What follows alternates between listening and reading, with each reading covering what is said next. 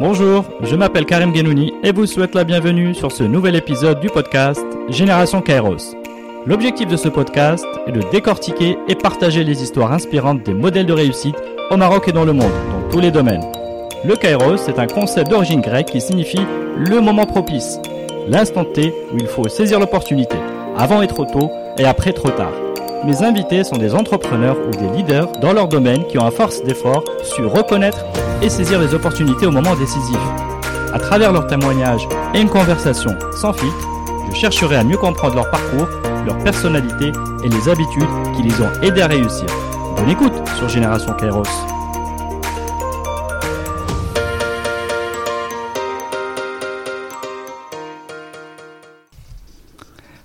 Euh, bonjour Sylvain. Bonjour. Bonjour. Euh, comment vas-tu? Ça va, ça, va, ça va. Après une petite séance de sport ce matin, ça va. Eh ben, très bien. Bah, pareil, bah, écoute, j'ai fait ma petite séance aussi. Euh, bah, écoute, merci beaucoup de me recevoir. On est chez toi. Merci infiniment de me donner l'opportunité de te rencontrer, de pouvoir raconter une partie de ton parcours. Euh, je voudrais remercier Asmel et Elaoui de, de nous avoir connectés. Tout à fait. Voilà, merci beaucoup Asmel. Et je vais te présenter rapidement. Euh, donc, c'est le Karkri Belkaziz. Donc, tu es entrepreneur. Karkri. Karkri Belkaziz. Euh, tu es entrepreneur. Ex, tu as beaucoup de, d'acronymes avec des ex. Oui, oui. Donc, ex-président d'Inetom Afrique, qui est une, une ESN majeure, une entreprise de services numériques majeure sur le marché. Tu es ex-présidente de la fédération de la PEBI, euh, la fondatrice et ex-présidente de la FEM. Tu es une autrice d'une autobiographie récente sortie en 2020. Euh, sur laquelle on va beaucoup revenir parce que c'est ma, ma source d'information principale et que je trouve euh, euh, très singulière dans le paysage marocain.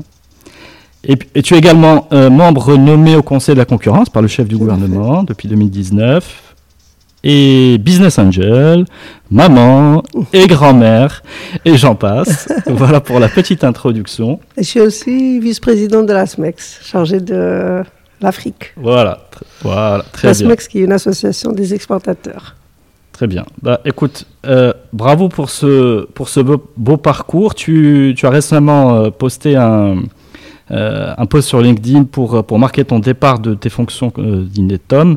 Euh, donc, euh, quelque part, euh, je peux dire, me concernant, que je te saisis à, un- à un moment de, voilà, de transition vers autre chose. Nous, on va beaucoup parler de ton parcours, on va plutôt parler du passé, mais on va évoquer aussi que finalement, il y a des, des nouveaux rôles que tu, que tu vas prendre, euh, des, des nouvelles aventures que tu vas démarrer parce que ça s'arrête pas. Ça s'arrête pas. Tant qu'on a le souffle, il faut, Voilà, c'est comme la séance de sport de ce matin. Alors, tu, pour te présenter rapidement, donc tu es issu d'une famille traditionnelle, dite humble de Wazan, mais tu t'es façonné un état d'esprit et un caractère très tourné vers l'action. Mm. Alors, donc tu es pionnière dans beaucoup de choses, vraiment beaucoup de choses. Donc, l'entrepreneuriat au féminin, dans les nouvelles technologies de l'information. Je vais citer euh, Professionnel System, donc euh, Oui, la société que tu as créée en 87 et qui a intégré le groupe GFI Maroc, euh, qui réalise, je crois, aujourd'hui euh, plusieurs centaines de millions de dirhams de manière consolidée sur l'Afrique et qui a été renommé Inetom en octobre 2020. Donc ça, c'est une grande partie de ton parcours. Mais tu es également la première femme à avoir créé en 2020 une association de femmes chefs d'entreprise, en 2000, pardon, une association de femmes chefs d'entreprise au Maroc, donc qui a créé un réseau d'incubateurs dans les grandes villes au niveau du, du pays, euh, et qui a à son actif 400 projets, plus de 400 projets incubés, et euh, le financement de, la garantie de financement de plus d'1,4 milliard de dirhams, Mm, Effectivement. ouais. dédiés à des, des projets portés par des femmes. Donc, euh, c'est c'est assez, euh, voilà, des résultats très, très marquants. Donc, donc, comme je le disais, euh, tu, as, tu as évolué pour euh, devenir président de la Fédération donc, des, des technologies de l'information, donc la PEBI. Donc, la première, il y a que la première femme. En 30 ans, oui. En 30 ans, c'est la première femme Voilà. qui a, qui a l'honneur de présider cette fédération. Voilà. Et euh, la première, je pense aussi parmi peut-être, encore je dis la première, je m'excuse auprès de celles qui, voilà, mais tu es également la première patronne marocaine qui raconte son histoire dans un livre, dans une Ouais, autobiographie. une autobiographie. D'ailleurs, l'éditeur, il était, il avait accepté sans même lire le, les premières pages. Et il m'a dit parce que c'est, c'est innovant et, et voilà. Et les jeunes, ils ont besoin d'un rôle modèle et donc il a tout de suite accepté de le faire. Très bien, ben, sage, une sage décision. Euh, donc mon retour sur ton livre, donc, euh, qui est notre base de départ, mais qui, où on peut aller plus loin. Moi j'ai envie d'aller plus loin. Donc c'est un témoignage qui est parfois descriptif, mais très souvent personnel, ce qui donne, lui donne de la valeur. C'est vraiment que tu vas, on te connaît bien. À la sortie, on connaît la famille, on te connaît bien. Euh, authentique et vulnérable, que tu, tu, affiches un peu ton côté, voilà, toutes tes peurs, tes craintes, tes échecs, etc. Donc finalement, c'est un exemple bien expliqué de méritocratie à la marocaine un message fort d'ascension sociale et également une invitation d'engagement. Clairement, c'est un message très fort chez toi. Engagez-vous. Tout à fait, euh, dans l'association, dans le politique, euh, dans tout. S'engager pour le pays. Voilà, donc euh, écoute, ça nous donne beaucoup de, voilà, de pêche et de force comme message. Donc c'est l'histoire d'une petite dame qui, à force de braver son destin, devient Madame la patronne. et fait assez remarquable au Maroc, c'est que tu arrives à faire une, synthèse singulière de différents parcours entre, euh, qui connectent la femme et, plusieurs champs. Donc il y a la, famille, l'entrepreneuriat, le politique, l'économique, le social. Donc, euh, donc voilà, ce qui fait, ce qui fait que ton, témoignage, je, je, pense, est très unique. Et je voulais démarrer par euh, ton envie d'écrire. parce que quelque part dans le parcours d'une patronne, d'un groupe, etc., euh, c'est, on peut dire, complètement inattendu. Parce qu'on mmh. attend de, voilà, d'avoir... Euh, alors, quelle est cette envie vitale de laisser une trace via ce livre ou cette autobiographie? Comment c'est venu et quelle est cette envie? En fait, c'était tout simplement pendant la période du Covid. Vous savez, on a, on a tous été touchés plus ou moins dans nos familles. Euh, on était malades tous et on, se disait est-ce qu'on va, qu'on va survivre? Et chacun de nous, malheureusement, a dû perdre euh, un proche au niveau du Covid. Et puis, je me suis dit, en restant confiné à la maison, je regardais un petit peu toutes les, euh, tous les archives, les, les, journaux, les coupures de presse, etc., qui, qui parlaient de moi, de ce qui a été fait. Et puis, je me suis dit, oh là là, il faut que je laisse une trace écrite pour, euh, pour les jeunes euh, il faut que je raconte. Et en fait, c'est pas uniquement ce que je raconte, ce que j'ai fait. C'est pas ce livre-là ne retrace pas uniquement mon histoire à moi, mais aussi l'histoire de notre pays. C'est-à-dire qu'en 20 ans, comment les choses ont évolué mhm. sur le plan politique, sur le plan économique, sur le plan droit de la femme, sur le plan du digital. Je raconte par exemple euh, toutes les euh, toutes les stratégies digitales qui ont été faites au Maroc depuis le gouvernement de l'alternance, etc., ce qui a marché, ce qui n'a pas marché. Et chaque fois, j'essaie de donner mon avis, et en fait, c'est à travers mon expérience.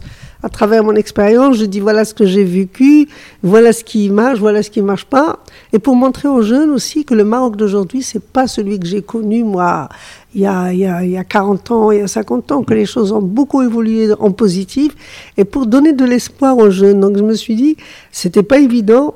Écrire, d'abord, je l'ai pas écrit toute seule, il fallait aussi que ce soit pas une histoire racontée que par moi-même. J'avais besoin d'un témoignage de tous les proches. Mm.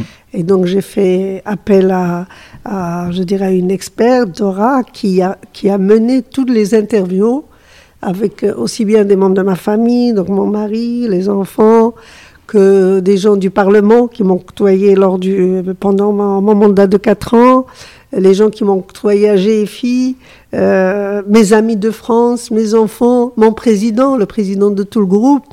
Et donc c'est important en fait que, que, que ce soit pas uniquement à travers moi, mais à travers en fait comment les autres personnes me perçoivent. Hmm. Et voilà, c'était un, un exercice qui était assez sympathique, mais en même temps, en fait, comme vous avez dit, je voulais être le plus authentique possible et, pas de théorie, c'est-à-dire donner mm. des exemples réels. Et donc, il fallait que, que, je donne des détails de ma vie, mm. des fois même intimes, et pour cela, il fallait aussi que qu'il y a l'approbation de mon mari et de mes enfants, parce que je parle beaucoup d'eux. Et à la fin, quand, quand le manuscrit était prêt, j'ai demandé à mon mari de le lire. Je lui ai dit, écoute, si tu n'es pas d'accord, on laisse tomber. Et il l'a lu, il a effectivement euh, donné son accord pour que ça soit publié. Heureusement. Alors, est-ce qu'il y a des petits moments dans... Parce que c'est un exercice intéressant, l'écriture. Est-ce qu'il y a eu des, des, hauts et des bas? Euh, tu vois, parce que c'est différent un peu du rôle que tu as mené euh, dans ta carrière. Justement, tu te rappelles, tu as, des, tu as des, souvenirs, des souvenirs aussi heureux que malheureux. Quand, quand, j'écrivais sur la partie euh, de ma maladie, quand j'ai eu mon cancer, bah, c'était, c'était difficile de l'écrire jusqu'où, comment je vais exprimer ce que j'ai vécu, mm. etc.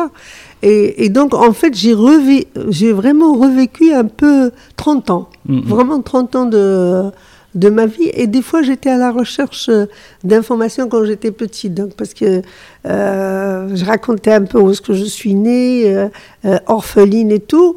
Et, donc, j'avais pas vécu avec mes frères dans la même maison. Et, donc, et aussi, ça m'a permis de faire des recherches aussi mm-hmm. sur ma famille, sur les membres de ma famille, sur mes origines et tout. Vraiment, c'était un exercice assez intéressant. Quoi la difficulté, c'est de trouver le bon ton aussi pour euh, raconter les, son intimité. Pour que ce soit aussi facile à lire. Facile à lire, oui. Et, et, vous savez, pour que ce soit pas, parce qu'on pourrait dire, ouais, bon, franchement, elle parle d'elle, euh, elle se vend et tout. Donc, euh, comment, comment faire pour que justement que ce soit pas. cette question-là. Voilà, comment faire pour que ce soit pas perçu comme ça? Surtout que nous, on est dans une culture, soi-disant, vivant, caché, vivant, heureux et on n'a pas une culture d'écrit. Donc euh, moi je me dis, c'est dommage parce qu'en fait, ce qui m'a le plus poussé, c'est que pendant, pendant une vingtaine d'années, plus de 20 ans, chaque fois que je participais à des conférences à travers le monde sur l'entrepreneuriat féminin, les filles disaient toujours, on a besoin de rôle modèle, on n'a pas de rôle modèle.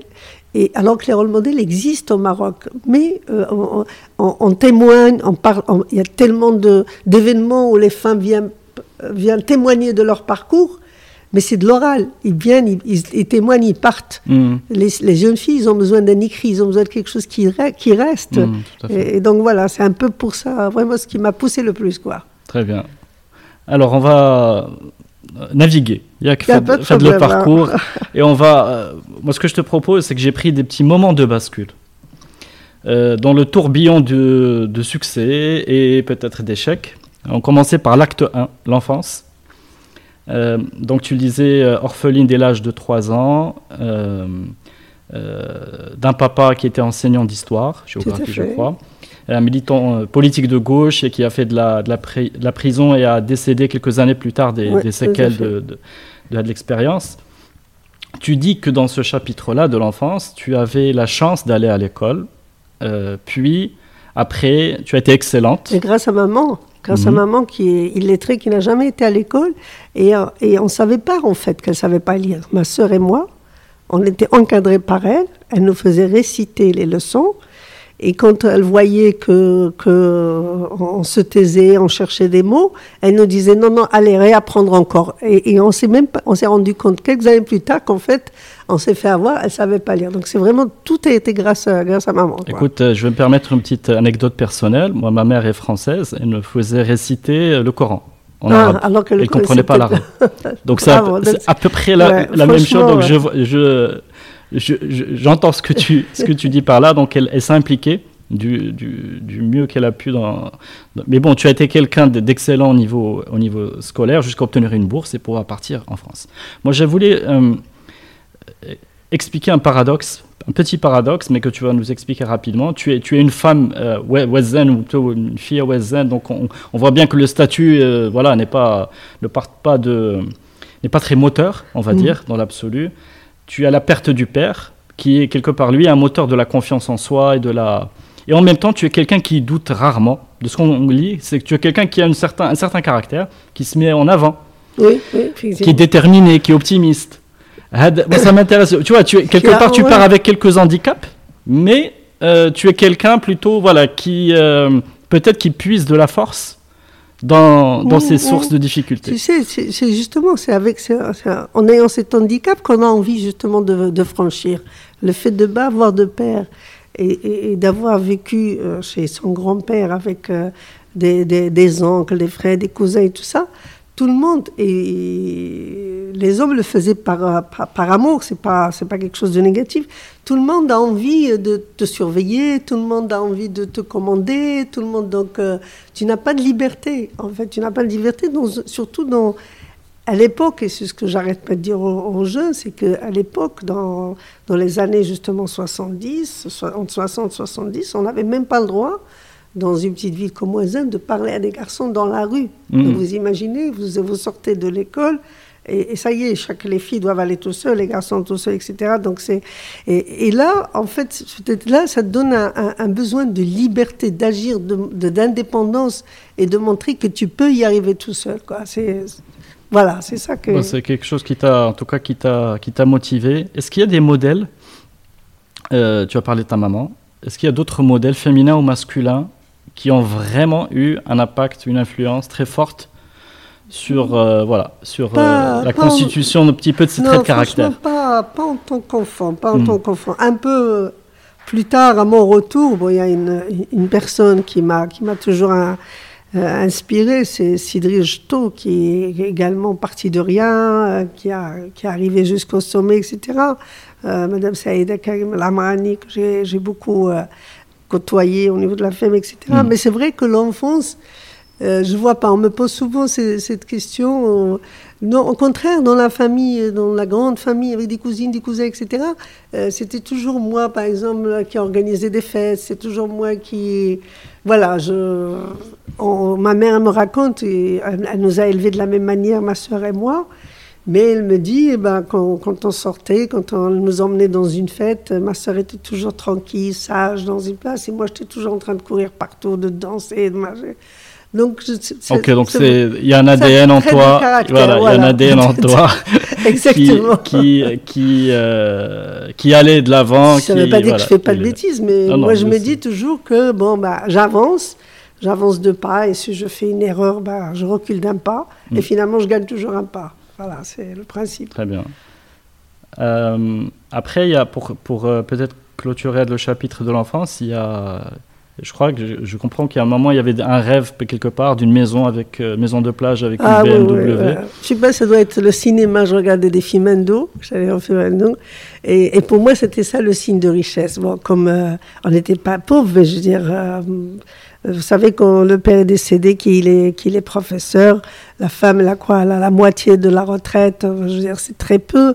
Et, donc, euh, on ne savait pas ce que c'était voyager en, en, avion, on ne savait pas ce que c'était aller dans un hôtel. Tout ça, c'est des choses que, que je n'ai que je n'ai connu qu'une fois que j'ai que j'étais majeur que j'ai pu me les payer mhm. euh, moi-même quoi je veux dire. Mais il y avait quand même le rêve matériel oui, tu vois ce que je veux dire ah, l'objectif matériel. tout à fait tout à fait. Et important le confort oui ça m'a drivé. je disais quand j'étais petit je disais vous allez voir un jour je vais avoir une maison avec piscine et je vais avoir une BMW. je ne sais jamais pourquoi c'est BM, ça va faire plaisir à Madame On leur fait, on leur fait de la pub. oui, et, et, et, une maison à la plage. Ça, c'est les trois choses. Et alhamdoulilah, avec, euh, avec le travail, l'acharnement et tout, euh, ben, je les ai eu quoi. Donc j'ai fini par euh, les avoir. Très bien. Non, mais moi, ce qui m'intéressait, c'est que voilà, tu avais un rêve, tu as un objectif matériel précis, assez ah, précis. Oui, tout à fait.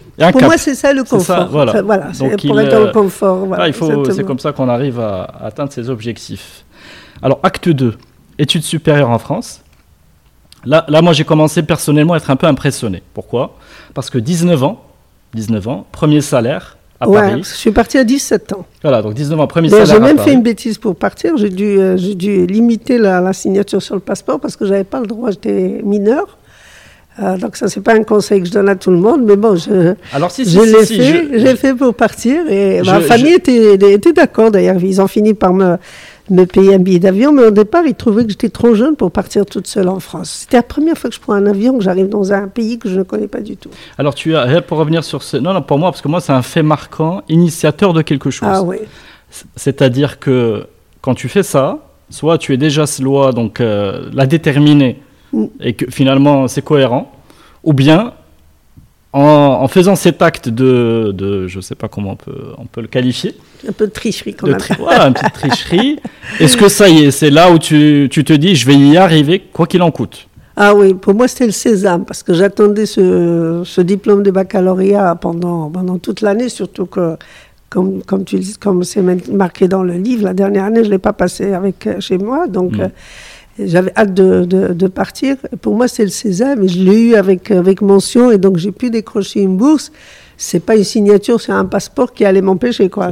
Pour moi, c'était ça y est, c'était un nouveau, un nouveau départ et pour moi, c'était pratiquement l'âge adulte à 17 ans. Quoi. Ok. Bah, très bien. Donc, euh, ça montre que tu as été, voilà, tu as pris tes, resp- tes Ouais, responsabilités en main, comme on dit, à, à 17 ans. Ce qui, Ouais. ce qui, donc, moi, ça m'a, je te dis, à 10, je trouve 19 ans, premier salaire à Paris, à temps plein comme analyste programmeur, Ouais, donc, donc effectivement. indépendante financièrement, à la fin d'un DUT déjà. Après, les cours du soir Tous du les DEA. cours du soir. ouais. Moi, je trouve ça quand même euh, assez précoce. Si, euh, voilà. euh, et donc, C'est vrai qu'en écrivant ce livre, je me disais, mais, mais finalement, j'ai jamais eu de, euh, des années d'étudiants comme on entend maintenant, des étudiants à Paris qui sortent le soir, qui vont être. C'est c'est quelque chose que j'ai jamais vécu, mais, mais je regrette pas. J'ai vécu après, parce que je cherchais à avoir mon indépendance financière le plus tôt possible. Et donc, euh, je pouvais pas rester uniquement avec la bourse, il fallait que je travaille.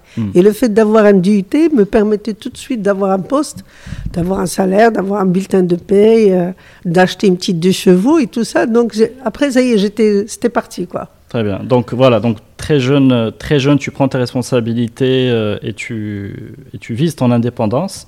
Moi, je voulais euh, t'emmener vers un pour avoir un petit peu tes conseils là-dessus.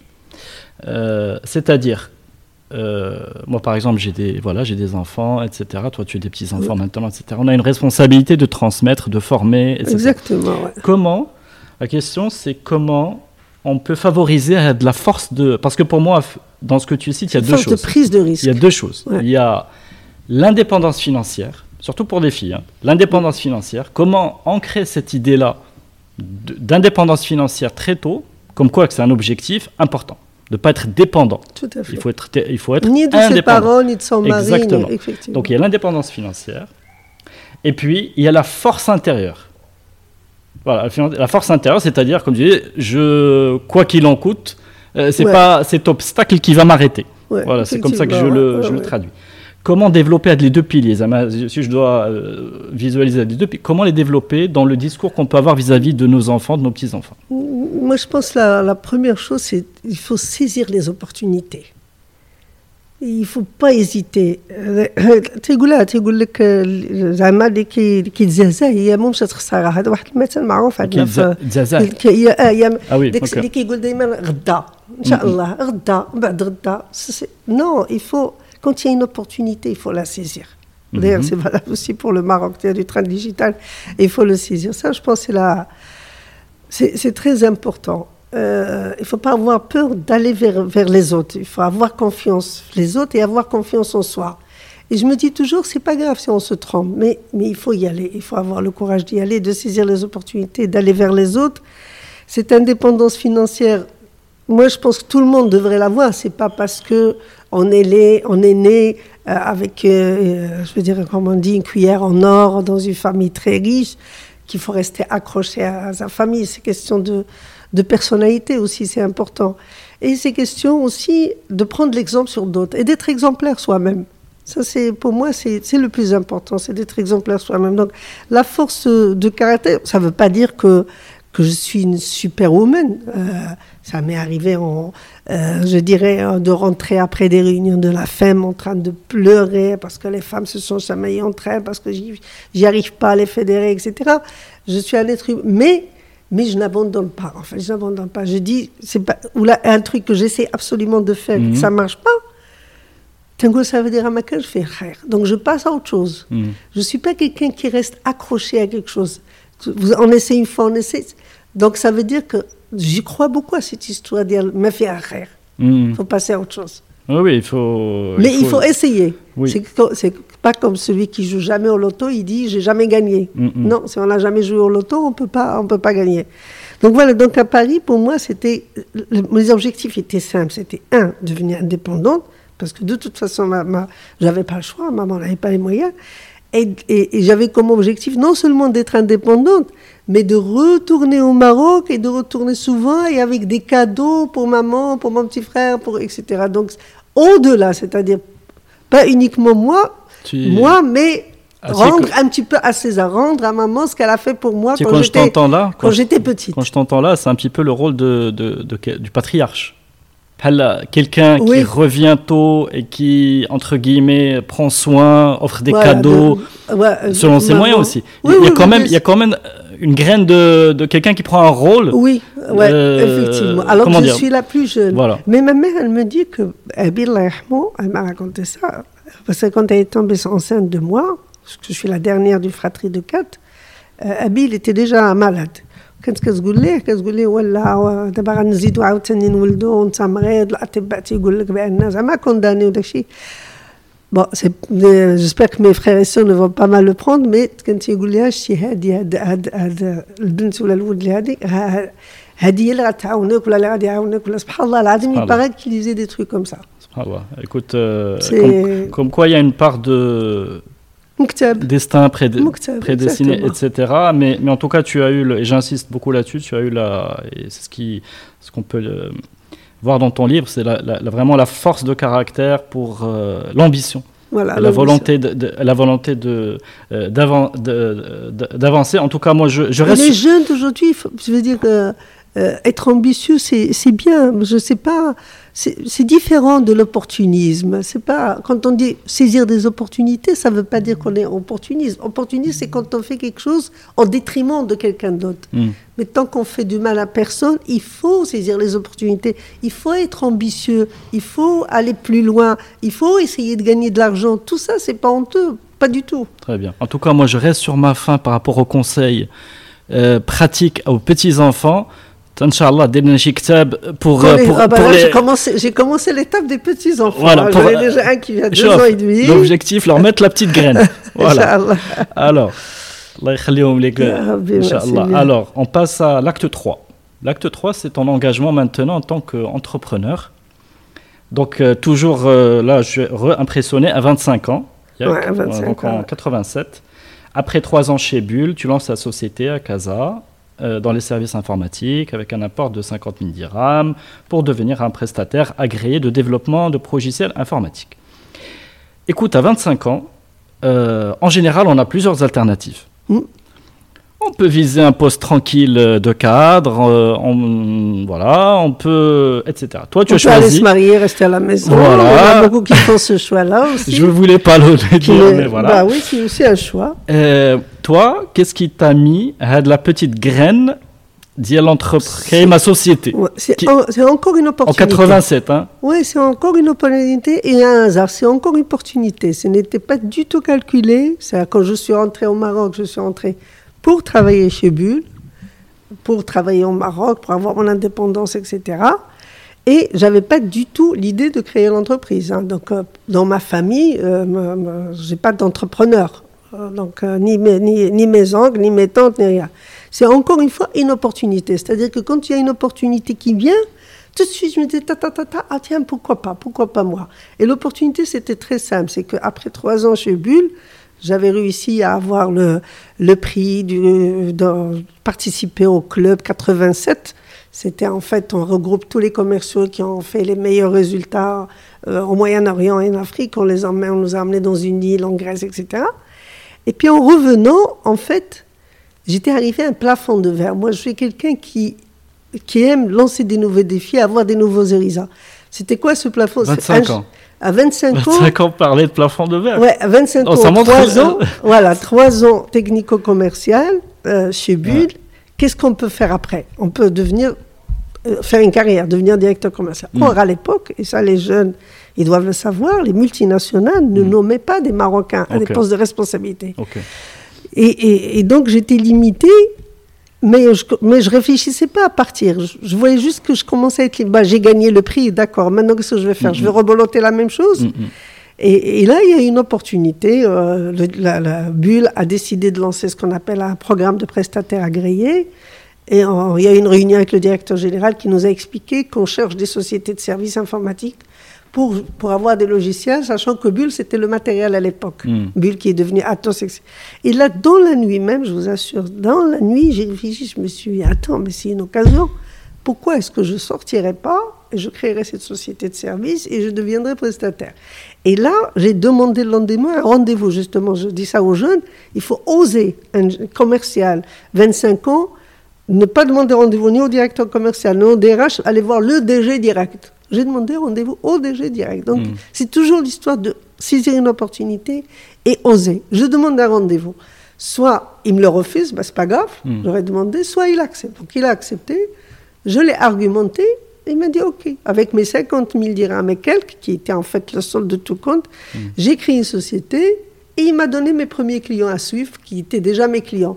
Donc voilà, c'est encore une histoire, une opportunité. Après, après je trouvais que c'était un plaisir et c'est là que je suis rentrée dans le monde de l'entrepreneuriat et je n'en suis jamais sortie. Ok, bah, c'est une belle entrée en matière. Même, euh, comme je disais, il y avait plusieurs alternatives. Tu as quand même choisi euh, l'alternative Hadi, de, ce qui montre euh, encore une fois ta, ton envie un peu d'aller vers, euh, je sais pas, des, des- Découvrir, faire voilà, des choses. des- faire des choses, etc. Anna, je voudrais, je voudrais te ramener au Maroc d'aujourd'hui. Parce que quand j'entends ton histoire, c'est un peu bhal l'entrepreneur. Il y a un groupe, Bulle, euh, qui crée des opportunités de- d'intrapreneuriat ou d'entrepreneuriat et, et qui pousse un petit peu des collaborateurs à créer des petites sociétés. Moi, j'ai le sentiment qu'aujourd'hui, au Maroc, il n'y a pas ces opportunités d'intrapreneuriat. C'est-à-dire qu'il n'y a pas de la logique d'IEL. On est dans des groupes, prenons des groupes. Oui, j'ai compris. On Moi, va- en fait, on ne va- m'a- il ne m'a pas poussé. Mais même aujourd'hui, même aujourd'hui, je veux dire, n'importe quel chef d'entreprise qui a un cadre de haut niveau et que le cadre vient le voir et lui dit voilà, je vais partir, je vais créer telle société et je peux justement continuer à travailler pour vous ou à vous aider sur telle et telle valeur ajoutée. Mm. Je pense que je pense que le chef d'entreprise euh, accepterait. Je trouverais, je pense que du moment où on accepte que c'est de la valeur ajoutée aussi pour l'entre pour euh, pour euh, la- le Mm. grand groupe, parce que ou alors il va se dire de toute façon dans tous les cas je vais le perdre. Donc autant autant passer un deal avec lui. Et je, moi je pense que ça do- ça doit se faire et les grandes entreprises, je pense comme l'OCP, enfin je pense qu'ils le font. D'accord. Moi, je bon, j'ai pas de la vision Hadi, mais j'ai l'impression. Enfin, je voulais avoir ton. euh, moi, j'ai l'impression que c'est pas assez le cas. On, on ne favorise pas assez les opportunités. Voilà, je voulais avoir ton avis. Ouais. euh. Non, parce que c'est pas l'entreprise qui va le favoriser. C'est le, ça vient du cadre. Non, non, bien sûr, ça vient C'est le cadre. cadre qui doit aller démontrer que c'est- il, il peut apporter une valeur ajoutée même en quittant l'entreprise. Très bien. Bon, en tout cas, en tout cas, s'il y a, je, suis- je, je suis d'accord. Ouais, il faut aller voir le décideur. Encore une fois, il faut oser monter toujours très haut. Faut- faut pas, ne pas perdre du temps à, à discuter avec des intermédiaires, mais aller voir toujours le décideur. Très bien. Alors, donc, tu, cette, euh, ce lancement dans l'entrepreneuriat, euh, tu vas, je crois, une douzaine, en une douzaine d'années, atteindre, euh, atteindre un chiffre d'affaires de, de 10 millions de dirhams. Et c'est un peu là où va s'ouvrir le, le- l'entrée du groupe GFI Ouais, euh, dans le capital, au Maroc. Mais c'était dur en 87, c'est pas maintenant. Hein. C'est Ouais. pas maintenant.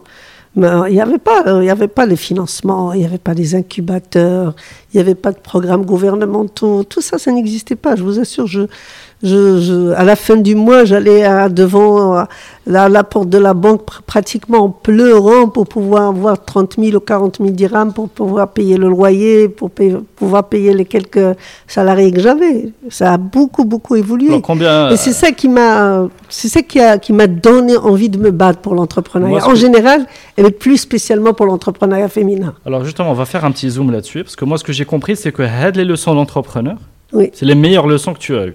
Ah oui, Mais, effectivement. euh, D'ailleurs, j'avais jamais fait. Vous savez que je, bon, je veux dire, passer à, à- à faire un master de management, je viens de le faire il y a quelques années. Hmm. Mais moi, j'avais jamais fait d'études de, de management, euh, d'études de- d'entrepreneuriat.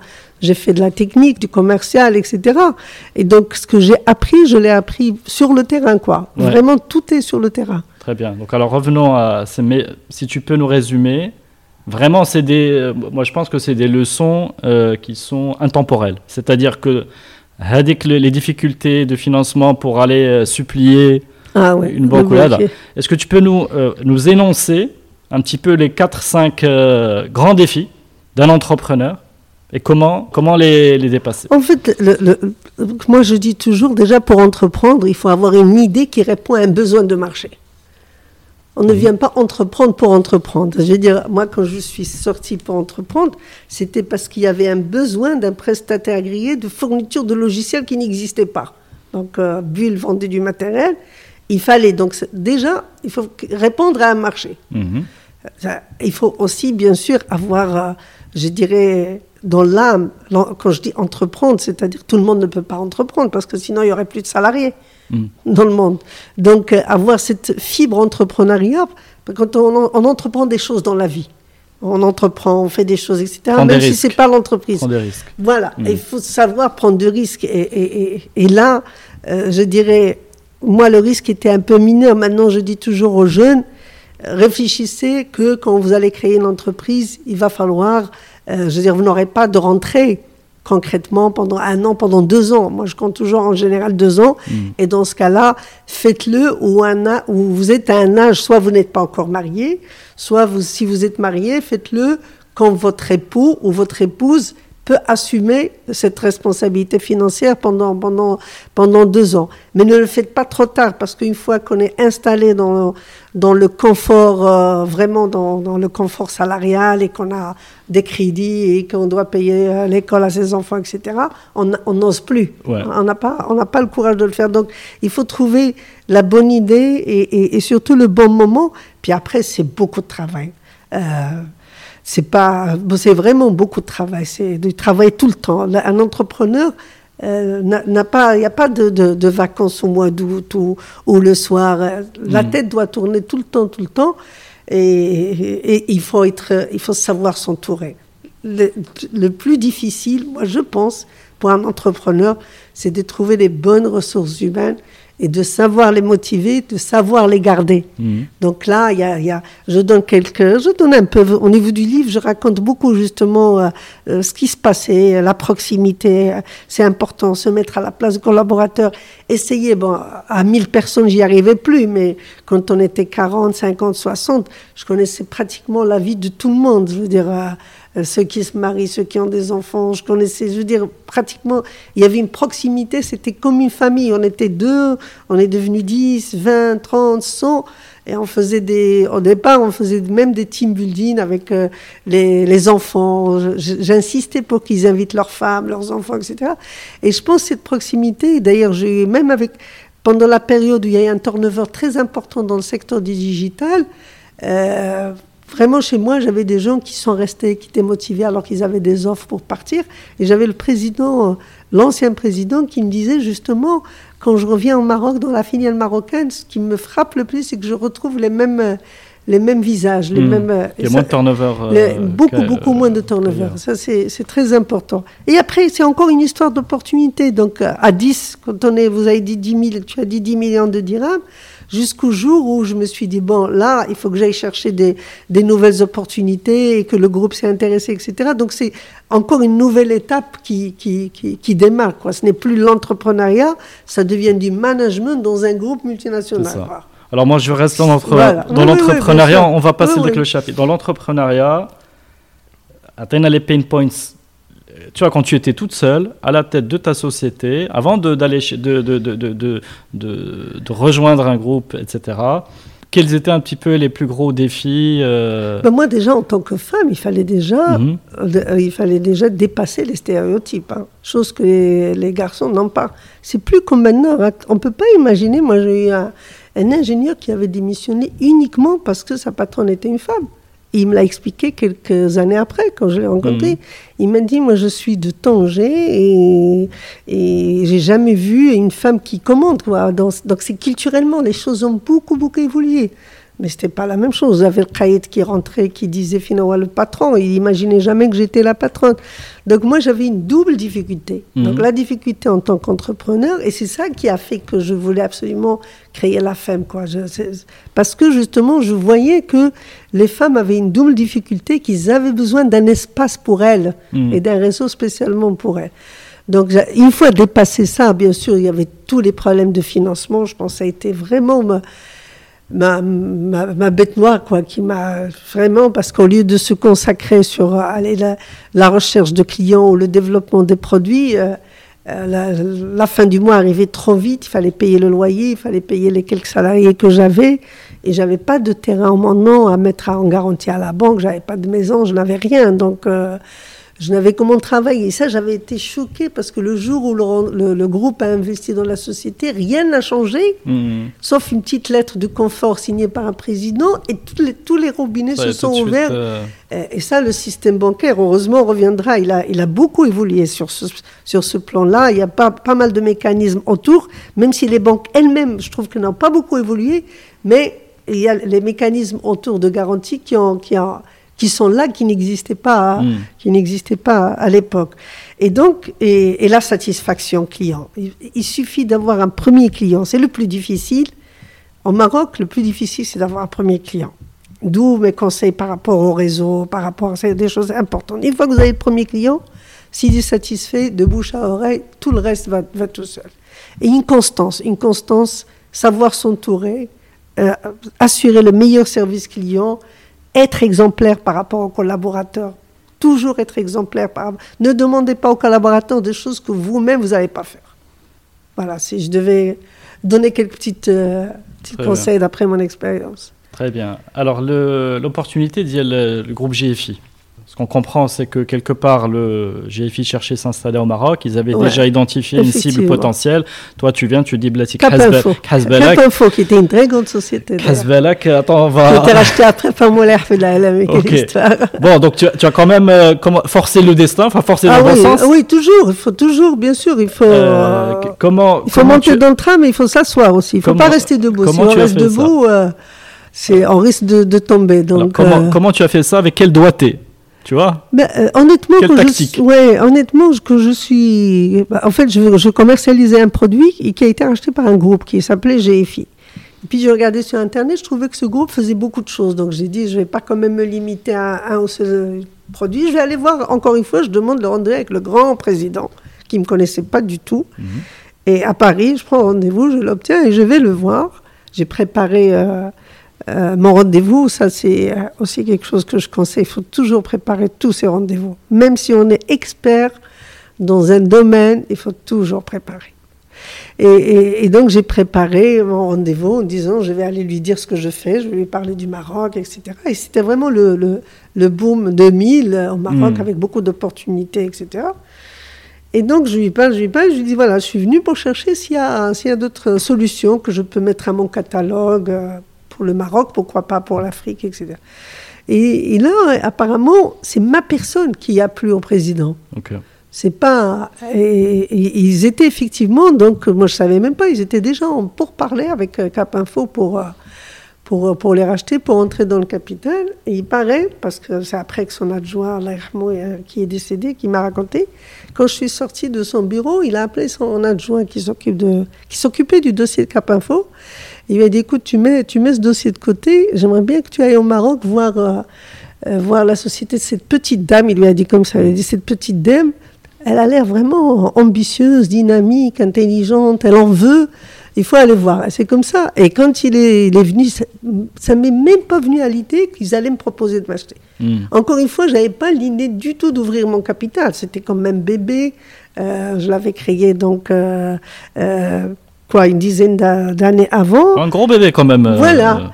Et, et donc, il, bon, il n'était pas majeur, c'est Ouais. pas. Mais je veux dire, euh, j'étais attachée quand même. hmm. Mais encore une fois, c'était pratiquement arrivé. Donc, quand ils m'ont proposé ça, j'ai- vraiment, j'étais surprise. Et en même temps, je me suis dit, et voilà encore une opportunité qu'il faut pas rater. Et, et- et chaque fois, quand je dis une opportunité à ne pas rater, je mesure les risques. Mhm. Je me dis, voilà, euh, je vais leur vendre, je vais rester manager. Si ça marche, je vais rester tout le temps. C'est Mm. ce qui s'est passé. Je suis Mm. restée jusqu'à ma retraite. Si ça ne marche pas, bah, j'aurai touché d'abord mon, mon argent, hmm. et puis j'irai voir. Soit je créerai une autre société, soit j'irai ailleurs. Donc, euh, on- il faut toujours mesurer les risques, saisir les opportunités, et en mesurant le risque, on dit si ça ne marche pas. Voilà. Très bien. Ouais, c'est vrai que tu as fait une ouverture du capital partiel au début. Partiel, et puis, exactement, euh, une- petit à petit, le temps de se connaître, ouais, etc. Donc euh, voilà, donc très bien, on va dire très bien géré. Et d'ailleurs, je suis restée jusqu'à jusqu'à ma retraite dans le groupe. J'ai Très fait toute ma carrière. Je me dis des fois, c'est c'est marrant parce que j'ai jamais changé d'employeur. Quoi. Bulle, et puis après, ça y est, j'ai fait Inetom qui est le même groupe. Ouais. Euh, cette intégration au sein du groupe, on peut dire que c'est une réussite? Parce que le groupe réalise en 2010 ouais, 100 millions de dirhams de chiffre d'affaires et puis la décennie 2010-2020, C'était la etc. c'est les- la croissance aussi, externe, euh, plusieurs rachats, etc. Ah, C'était Je- des nouveaux défis aussi. hein. C'est Ouais. autre chose aussi. Attention, quand on passe de l'entrepreneuriat à la gestion dans une multinationale, on a moins de, de stress du fin du mois, pas vis-à-vis des banques, Hmm. Mais le stress, il est continu aussi sur le plan, sur le plan, sur le plan reporting et résultats. Ce sont les groupes, ils investissent, mais ils ont besoin d'un retour sur investissement assez rapidement. Et, ils ont besoin, ce que, j'ai réussi à garder, c'est la confiance du groupe. C'est-à-dire que pendant toute la période où, je manageais, euh, il n'y a jamais eu, le groupe n'a jamais détaché un, un, un Français pour venir Hmm. manager avec moi. C'est assez pendant- exceptionnel. C'est vraiment, Vraiment assez exceptionnel. remarquable. Quoi, parce Personne que n'est venu. on entend plutôt Ouais. le contraire, en fait. Ouais, et ils ont bien, en fait, ils ont bien vu que j'étais une indépendante et que le jour où ils allaient justement me mettre quelqu'un à côté de moi, je- ils me perdraient, quoi. Donc, c'est cette- ils savaient que je tenais à cette indépendance. Et, et- et là aussi, vous avez un rôle d'être, euh, euh, d'être euh, le paravent vis-à-vis des, des collaborateurs. C'est très important. Mhm. C'est très important. Il ne faut pas que les collaborateurs, justement, quand, moi je, je dis quand ça marche, c'est grâce à l'ensemble des collaborateurs. Quand ça ne marche pas, c'est par ma faute à moi, Mhm. c'est pas la faute des collaborateurs. Et quand vous avez un groupe comme ça qui vous demande, qui met en place des organisations euh, euh, horizontales, qui vous demande des reportings euh, euh, hebdomadaires et des choses comme ça, il, il faut protéger les collaborateurs derrière. Mm. Il faut que les collaborateurs continuent en fait à, à- à avoir un environnement familial comme avant, continuent à, à vous voir comme avant, continuent à voir que c'est vous qui décidez. Mm. Le danger, c'est les collaborateurs se rendent compte que ce n'est plus le manager marocain qui décide, mais que ça se décide de l'autre côté de la frontière. La société n'est plus la même. Ce Hmm. N'est plus les mêmes valeurs, ce n'est plus la même de, âme. de confiance interne, en ouais, fait. complètement. Mm. Là, ça peut plus marcher. Ok. Alors, qu'est-ce que tu as mis en place, justement, pour, entre guillemets, protéger de la culture interne Parce qu'au Maroc, on est dans un contexte où on a beaucoup de management, euh, je vais dire, euh, familial. Familial au sens euh, bienveillant, Mm. Oui, paternaliste ou la maternaliste, là Mais à un moment, il y a aussi une obligation de résultat, une obligation de, ah oui, oui, mais de ça, de rendre des façon, comptes. Comment tu, as- tu géré pas- les équilibres, toi? Je veux dire, je ne serais pas restée jusqu'à l'âge de la retraite Mm. euh, s'il n'y avait pas des résultats dans le groupe. Ça, je peux vous assurer que. Surtout que moi, quand ils ont investi dans le capital, ils étaient cotés à la bourse hein, de Mm. Paris. Et donc, euh, je veux dire, là, quand on est à la bourse, il faut avoir des résultats tout le temps. Quand je disais, je, je, je prenais sur moi, c'est-à-dire que je refusais des fois des décisions prises sur le plan mondial en disant ça s'adapte pas au Maroc. J'argumentais, je disais ça s'adapte pas. Ça fâchait quelques personnes, c'était des fois au détriment de quelques personnes, mais euh, il fallait. C'est-à-dire que j'ai toujours protégé la culture marocaine, j'ai toujours protégé le marché marocain en disant que c'est pas ça, ça peut pas marcher comme ça, etc. Et euh, vraiment, il y a eu des gens qui qui m'ont pas compris. Il y a eu quand même, euh, il y a eu des frictions, il y a eu pas mal de choses. Mais finalement, j'ai eu la chance parce que j'ai gardé la j'ai gardé la confiance du président lui-même Mhm. le, le- le- le nouveau président, pas celui qui, qui a acheté en fait la Mhm. société, mais Comment tu as fait ah, Le nouveau président, qu'il était justement nouveau. celui qui est venu après. Voilà. Il avait créé son entreprise aussi. Il avait été racheté, il avait été racheté deux trois ans après moi. Donc quand il est venu dans le groupe, moi j'y étais. D'ailleurs souvent en rigolant, et je vous assure, et ça il le sait, que quand il, quand il est venu dans le groupe et un jour il y avait un management com et qui nous a présenté Vincent Rouex, c'est-à-dire l'ancien président nous a présenté celui-là en tant qu'arrivé dans le groupe et membre du, co- du COMEX, je me suis dit celui-là il va remplacer, euh, c'est celui-là qui va remplacer Tanjoine. Et je lui avais dit. Ah ouais? Ouais, j'ai vu en lui, j'ai vu en lui celui qui va remplacer ce président-là. Et j'étais là avant lui. Et quand il est venu, donc il m'a trouvé, il a trouvé le Maroc. Il a beaucoup cru en moi pour l'Afrique aussi, parce que l'Afrique, c'est moi qui l'ai ouvert. C'est-à-dire Mhm. que le groupe ne travaille pas du tout en Afrique. C'est à partir de Casablanca que j'ai commencé à travailler en Afrique. Et après, je les ai convaincus pour créer des sociétés en Afrique et tout ça. Et donc, quoi qu'il arrivait, j'avais en fait, j'avais cette, cette confiance, ce, ce parapluie du groupe. Et le hasard a fait que quand je suis partie là, à la retraite, euh, le président aussi, là, il est parti aussi. C'est une coïncidence parce que le groupe, il a changé de main. Hmm. Donc, il est parti dans un fonds américain. Il s'appelle Inetom. Donc, en fait, ça n'a plus rien à voir. Donc, pour moi, c'est, c'est un peu, je suis partie, j'ai pris GFI avec moi. Quoi. Il n'y a plus de GFI. je comprends. En fait, euh, voilà, ce qui a fait la différence, c'est vraiment ton parcours ouais. d'entrepreneur, Il était entrepreneur ta comme moi. voilà. Donc, donc, comme quoi, c'est... Entre entrepreneurs, on se comprend. C'est ça, on, on, se comprend. On, on, on, comprend les motivations derrière et on accorde plus D'ailleurs, sa moi, ça confiance. me fait marrer quand on lance tous ces programmes d'entrepreneuriat au Maroc et que on les met sous des responsabilités de personnes qui n'ont jamais qui n'ont jamais entrepris, qui n'ont jamais réécrit. Mm. Parce qu'on peut être bon quand on est professeur dans l'entrepreneuriat, dans la théorie, dans le management, c'est tout.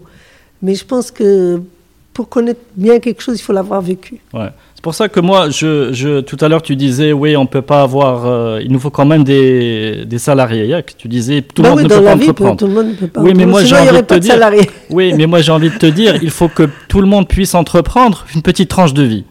Oui, non, Voilà. bien sûr. Pour, mais, pour- oui. voilà, pour, euh, pour, euh, pour se tester, euh, apprendre des choses sur soi et, euh, et, et finalement tirer des leçons. euh, Oui, non, pour, bien sûr. pour Bah, vie, c'est voilà. une, c'est une, ça fait une ça fait- non, on peut formidable, faire de, Là, on est là- on est d'accord. Très bien, Ouais, c'est très bien. c'est une formidable occasion et quelque chose à vivre, quoi. Voilà, dans une vie. Tout à fait. Alors, l'acte 4, on change de bas. Donc là, c'est l'engagement pour soutenir et promouvoir les femmes entrepreneurs. Ah ouais, ça c'est, Voilà. c'est ma grande fierté, la vérité. Ah, ok. Ben, on y arrive. Donc, 38 ans, à l'âge de 38 ans, Ouais, 2000, ouais, l'an 2000. cré- création de la- l'association professionnelle. euh, Donc, euh, ouais, euh, fédération, ouais, la fédération, euh, Association des femmes chefs d'entreprise du Maroc. AFEM. Voilà, la FEM. Et tu es assez rapidement, je, je dirais, décoré aussi chevalier de l'ordre Wissam Al-Arch en 2004. En 2000, ça fait Je quatre crois que c'est lié en tant que présidente de la FEM. Écoute, c'est très bien, tu vas nous raconter un peu tout ça. Et puis moi, j'avais une question, je vais te l'introduire maintenant, sur l'énergie féminine. Parce qu'à un moment, je crois que c'est dans le livre, il y a pas, tu parles d'énergie féminine. Ouais. Et, ça m'a interpellé. Euh, Mais si on dit tout, on n'aura plus besoin de lire le livre. non, Brennan je veux comprendre. Ah non, non, il faut lire le, non, non, il faut lire, il faut lire, euh, il faut lire le livre, c'est pas mon objectif. Mais l'énergie, moi, moi, je fais des deep dives qui m'intéressent. Comment tu définis l'énergie féminine?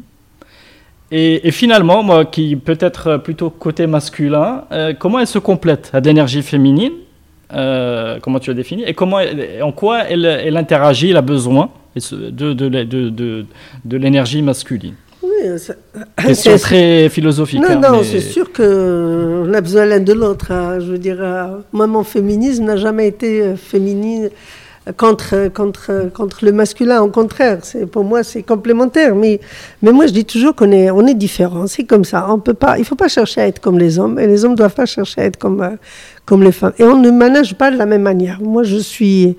Je suis, je suis pas d'accord quand on dit le management, c'est de la, on manage de la même manière. Non, on manage pas de la même manière. On manage à- différemment parce qu'on est différent, parce qu'on a une sensibilité différente. On est, on est multitâche. On est, on veut, on veut aller jusqu'au fond. On veut connaître les gens à fond. Euh, on est plus, on est, on est plus sensible. euh, voilà, c'est, je veux dire, c'est son. Et on, peut, on, peut aussi être euh, sévère à notre manière. On peut, ça n'empêche pas, l'un n'empêche pas l'autre, quoi. On dit même qu'il y a des hommes qui ont un peu le management féminin parce qu'ils sont plus proches de leur, de leur, euh, de leurs collaborateurs, etc. Mais moi, je, je me bats en fait depuis plus de, depuis plus de 20 ans. Je me bats pourquoi? Je me bats pas pour les qualités. Moi, je me bats pour l'équité. C'est différent. Je me bats pour que les femmes aient les mêmes chances que les hommes. Pour que les femmes, dans leur activité, choisissent. S'ils choisissent de rester à la maison pour s'occuper de leur mari de leurs enfants, c'est un bon choix. Par contre, s'ils choisissent de sortir, travailler dehors, il faut leur donner l'environnement et les possibilités de le faire. On Mm. peut pas, encore une fois, on peut pas demander à une, une femme qui a un salaire de 10 000 dirhams environ euh, d'aller travailler, mais en même temps, avec son salaire, euh, de payer la crèche qui est très chère, de payer un chauffeur, euh, d'avoir une voiture, de payer quelqu'un pour faire des heures supplémentaires, etc. C'est pas possible. Donc, euh, il faut, pour libérer les énergies féminines, Mhm. il faut justement avoir un environnement qui lui permet d'avoir le choix. Cette femme-là de 10 000 dirhams, on lui met dans sa commune une crèche publique très bien, de qualité gratuite, on lui envoie de transport scolaire public, euh, on déduit de ses impôts, euh, on donne des chèques sociaux comme on fait en France pour payer les, les nounous, pour payer les femmes de ménage, et, etc. Et elle va libérer ses énergies, elle va aller travailler, elle va créer de la richesse pour le pays, elle va créer de l'emploi pour le pays, et tout le monde y gagnant. Mm. Et elle va être indépendante, c'est-à-dire que quand je dis indépendante financièrement, si, si Leicester, elle est, elle est dans un environnement euh, conjugal qui est agressif, où elle tombe sur un, comme ça arrive des fois, sur un mari qui, qui, qui ivronne, qui vient la taper tous les soirs, etc. Elle a cette indépendance qui lui permet de lui dire, écoute, on se quitte en bon terme. Elle a cette indépendance. Beaucoup, beaucoup de femmes, malheureusement, n'ont pas cette indépendance. Et on parle depuis des années de euh, l'agression envers des femmes, les tapes. Ils ne divorcent pas, ils ne divorcent pas parce Mm. qu'ils n'ont pas les moyens, tout simplement. On ils ne sont pas la- indépendants. l'indépendance financière qui Et est donc, clé. je me dis que c'est clé, et c'est tout un ensemble. Une femme ne peut jouir de ses droits euh, socio-juridiques que s'il a des droits économiques pareils, Mm. etc. Et donc, ça, ça a été, et, et- et c'est encore une fois partie de mon expérience personnelle, la création de la femme. C'était mon expérience. C'était, je, je rentre à la CGM à l'âge de 26 ans. euh, on ne croit pas que je suis chef d'entreprise. Euh, on me donne pas la parole alors que je, je viens de créer deux emplois, euh, je paye un loyer, etc. Mais je dis, mais attends, je vois des, des- des grandes femmes qui sont là, c'était les seules qui étaient membres du conseil d'administration, Madame Saïda Kaim Lamrani, Madame Khadija le Messi, seule femme au milieu de centaines d'hommes, alors qu'il y a beaucoup de femmes qui ont créé des emplois, qui ont créé de... Je dis, attends, il y a quelque chose qui ne va pas, il faut que ces femmes participent. Donc là, tu parles de la CGEM. Voilà. C'est- Moi, j'étais à la CG, mais c'est là que j'ai créé la femme. D'accord, en fait. mais had le, le sentiment de la hagara, enfin si je puis... Oui, Est-ce que tu l'as ressenti à la CGM à Je ce l'ai moment-là? ressenti parce qu'il n'y avait que des hommes à l'époque. c'est euh, Ah oui, oui, c'est alors, bien la CGM. Après, on peut en faire tout un, je veux dire, tout un débat, mais à la CGM, Ah, c'est le patronat en- marocain. en a fait de l'ordre. 88-89, il y avait deux femmes membres du conseil d'administration. Donc, euh, de femmes membres du conseil d'administration, il n'y avait que des hommes. Dans les débats, il n'y avait que des hommes. Dans les, missions à l'étranger, il n'y avait que des hommes, etc. Et, je me suis dit, il faut que les femmes participent au débat économique, puisqu'elles créent des entreprises. Donc, et c'était aussi, c'était aussi la période où justement il y avait une ouverture du Maroc euh, avec les accords de libre-échange, les débats économiques sur les impôts, et- etc. Donc ça, et puis c'était aussi, encore une fois, c'était encore une opportunité. C'était lors d'un voyage en Tunisie, Mhm. pour le compte de la CGM, dans le digital, il y avait un séminaire sur le digital, parce que dès que je suis rentrée à la CGM, même en tant que membre, je commençais justement à, être visible, à prendre la parole, etc. etc. Donc j'ai osé, jusqu'à ce qu'ils ont fini par me repérer comme entrepreneur dans le digital, et dès qu'il y a eu une, occasion en 99 en Tunisie sur, pour un séminaire sur le digital, Hassan Chami m'a demandé d'aller représenter la CGM. Et dans le même hôtel, il y avait une autre, un autre séminaire dans la salle à côté Mhm. qui était organisé sur l'entrepreneuriat féminin. Et donc, euh, tu me connais, j'ai tout de suite foncé la porte alors que je connaissais personne là-bas. Et je suis rentrée et j'ai dit, voilà, je suis du Maroc, je veux participer. Et j'ai écouté pendant une demi-journée, je me suis rendu compte que toutes ces femmes qui viennent de différents pays, Mhm. Ils avaient les mêmes problèmes. Ils avaient créé l'association des femmes chefs d'entreprise. Et c'est là l'idée de, en revenant au Maroc, il faut que je crée une association de femmes chefs d'entreprise. Très bien. Alors, euh, bon, très bien. Had l'opportunité à structurer un peu ton, ton, ton approche. Oui, effectivement. Quel- Qu'est-ce que tu peux partager avec nous sur euh, toi, ton chemin personnel pour l'association et après le chemin que cette association prend aujourd'hui en termes d'impact? L'engagement associatif, je trouve que c'est très enrichissant. On a, il y a des gens qui disent c'est de la perte du temps, pas du tout, au contraire. Au contraire, moi je pense que chacun de nous doit avoir trois vies parallèles. Mhm. Une vie personnelle, une vie professionnelle et une vie associative. On donne et on reçoit.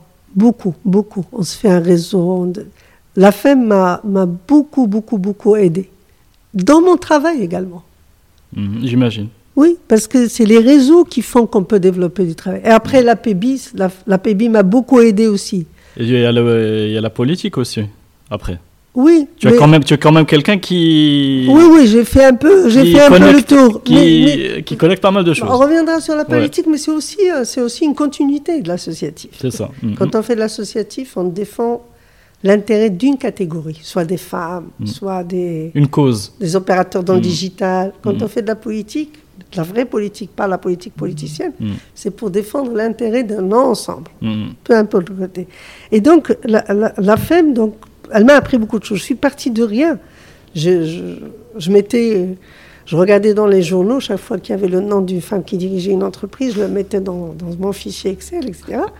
Et puis je me suis dit, je vais pas, je vais créer la FEM, je n'aurai aucune crédibilité. J'ai 2000, euh, j'ai une petite société euh, euh, d'une dizaine de personnes, d'une vingtaine de personnes c'est pas crédible. Il me faut des, des poids lourds. Hmm. Et les poids lourds, il n'y en avait que deux à la CGM. C'était Madame Lamarani que je, que je remercie beaucoup parce que je pense que sans elle, j'aurais jamais été aussi loin parce que je l'ai appelée. Encore une fois, j'ai osé lui demander rendez-vous sans la connaître. Elle m'a reçu. J'ai argumenté et donc là, elle a, elle a adhéré. Madame Sijlmassi a adhéré. Et, et, donc après, il y avait une Zahra Hayat, etc. Donc j'ai réussi à faire autour de moi 10 personnes euh, dix femmes, et c'est comme ça que l'association est, partie. Et puis j'ai eu de la chance parce qu'en fait, on l'a créée euh, en moment avec l'intronisation de, Sa Majesté, mm. qui lui, justement, il est venu avec cet esprit de, de, modernisation des droits de la femme et tout. Donc les choses se sont très bien très bien imbriqué, le bon timing. Et ça... Tu avais le bon âge, le bon profil, Vraiment, le bon timing. Voilà, dans, dans la vie, euh, il faut être, euh, je veux dire, euh, au bon moment, au bon endroit. Exactement, mais il y avait du vide. Tu as créé quelque chose dans oui, le vide. Oui, il faut créer quelque chose. C'est toujours un besoin, tout à fait. Jusqu'à, vous savez, l'honneur que j'ai eu à en 2002 quand je reçois un coup de fil du palais pour dire que je vais accompagner Sa Majesté dans un voyage en Chine avec ma secrétaire générale, Ahmed. Vous imaginez pas, quoi. Je veux dire, euh, on vient d'un monde et on se retrouve dans un avion avec Sa Majesté, etc.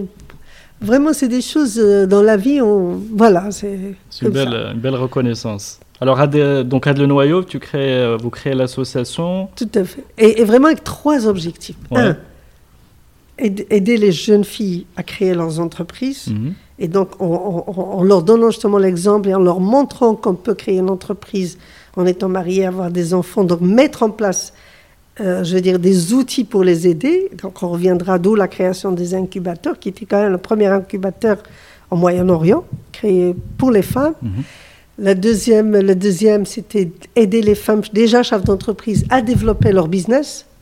Parce que justement, en face, il y avait des hommes qui, euh, qui traitaient leur business dans, sur les terrains de golf, dans les restos, etc. Alors que les femmes finissait le travail, rentrait chez elle. Donc il hmm. fallait justement un réseau. Et troisième, euh, troisième objectif, c'était de faire participer les femmes dans le débat économique. Quoi.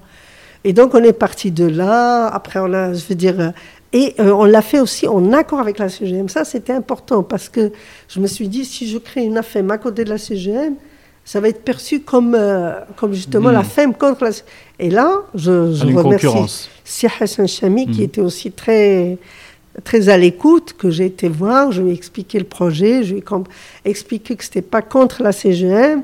Et donc là, c'était avec, non seulement avec l'accord de la CGM, mais j'ai milité pour que dans les statuts de la CGM, et ça, ça existe encore maintenant, 23 ans après, ça existe, c'est moi qui militais pour ça, et avec mmh. Hassan Chami, il y a deux, deux, deux places d'administrateurs à la CGM réservé pour les associations de femmes chefs d'entreprise.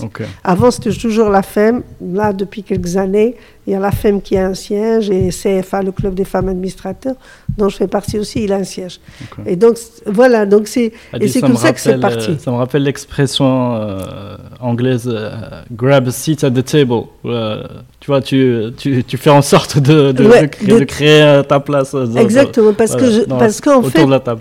Parce que je me dis, euh, si, euh, je veux dire, si je ne suis plus président, il ne faut pas que ce soit Madame Carcri qui est membre du conseil d'administration, il faut que ce soit la femme qui est membre du conseil, ce qui est différent.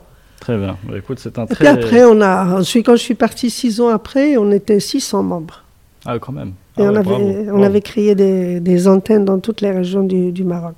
Franchement, c'est. Ah, bravo à cette belle équipe. Il n'y a, hein. pas, y a pas longtemps, je t'assure, il n'y a pas longtemps à l'aéroport, j'ai une dame qui est venue me voir et qui m'a dit Ah, Madame Belkouzi, vous m'avez aidé à créer mon entreprise il y a 15 ans et maintenant j'exporte et tout. Et ça, c'est le meilleur témoignage. Quoi. Ah, bah, bah, bah, écoute, bravo. Euh, donc, toutes les, les entrepreneurs euh, en herbe, on les dirige vers la femme pour. Ah oui, les femmes, oui, tout à fait. pour qu'elles elles, aient tout le soutien, tout le retour d'expérience, le réseau. Exactement. Pour pouvoir. on se sent moins seul, parce qu'un entrepreneur se sent toujours seul. Complètement. Alors, acte 5, engagement politique. Bon, là, je suis un petit peu euh, moins à l'aise pour en parler. mais euh, ce que je peux dire, c'est qu'à l'âge de 45 ans, donc, tu, tu es élu député à la Chambre des représentants avec l'USFP. Euh, parce que tu es élu au, niveau de la liste nationale. Tu fais l'apprentissage du monde politique. Oui, effectivement. Tu es membre des commissions donc finances et secteur productif. Oui, il y avait très peu de femmes. Hein. Je pense qu'on était deux femmes dans les commissions. Toutes les autres femmes, étaient soit dans les les commissions juridiques, droits de l'homme, sociales. Et, tu es critiqué euh, d'être finalement une patronne mmh. capitaliste ah hein, avec des valeurs de gauche. Bon, valeurs de gauche, justice sociale, quoi. Il faut un peu de justice, d'équité. Ah oui, j'en ai, souffert. Ils n'arrivaient pas à me mettre dans une case, en fait. Alors que, que, je suis née dans une famille, euh, je dirais, USFP, et toute la famille, etc. Je, je, suis, quand je dis je suis de gauche, j'étais quand même parmi les premières sociétés avoir obtenu le RSE, la responsabilité sociale entrepreneuriale environnementale. Donc hmm. euh, ça veut dire que c'est de la pratique, c'est pas. Et, en fait, euh, on m'embêtait tout simplement parce que euh, j'arrivais au Parlement avec avec la voiture et le chauffeur de la société, alors que c'était tout simplement pour mieux gérer mon temps. Donc je demandais au chauffeur de me déposer au Parlement, d'aller faire toutes les courses à rabat, les clients et tout, et puis de, de me reprendre. Donc, mais euh, les gens, justement. Et, ça, c'est une anecdote. Hein. Ouais, c'est une anecdote. mais, mais, mais j'ai, je veux dire, j'ai remarqué, euh, j'ai trouvé un monde qui est à part. Ça n'a rien à voir avec le monde, le monde économique. Euh, avec la perte du temps, les coups bas, les... Exactement. Mais... À mon interprétation, c'était que finalement, tu t'es retrouvé, c'est vraiment l'interprétation, tu t'es retrouvé avec un monde qui n'avait pas les valeurs que tu avais. Ah oui, non, effectivement. Très peu de gens avaient des valeurs. on ouais, entre les lignes, on va dire. Tout à fait. Mais j'ai envie de te titiller un petit peu quand même. C'est que tu n'es euh, tu n'es pas retenu par le parti pour être présenté pour les élections d'IEL 2012, si je ne ah dis pas de bêtises. Ouais. Euh, c'est ce que tu racontes dans le livre. Hein.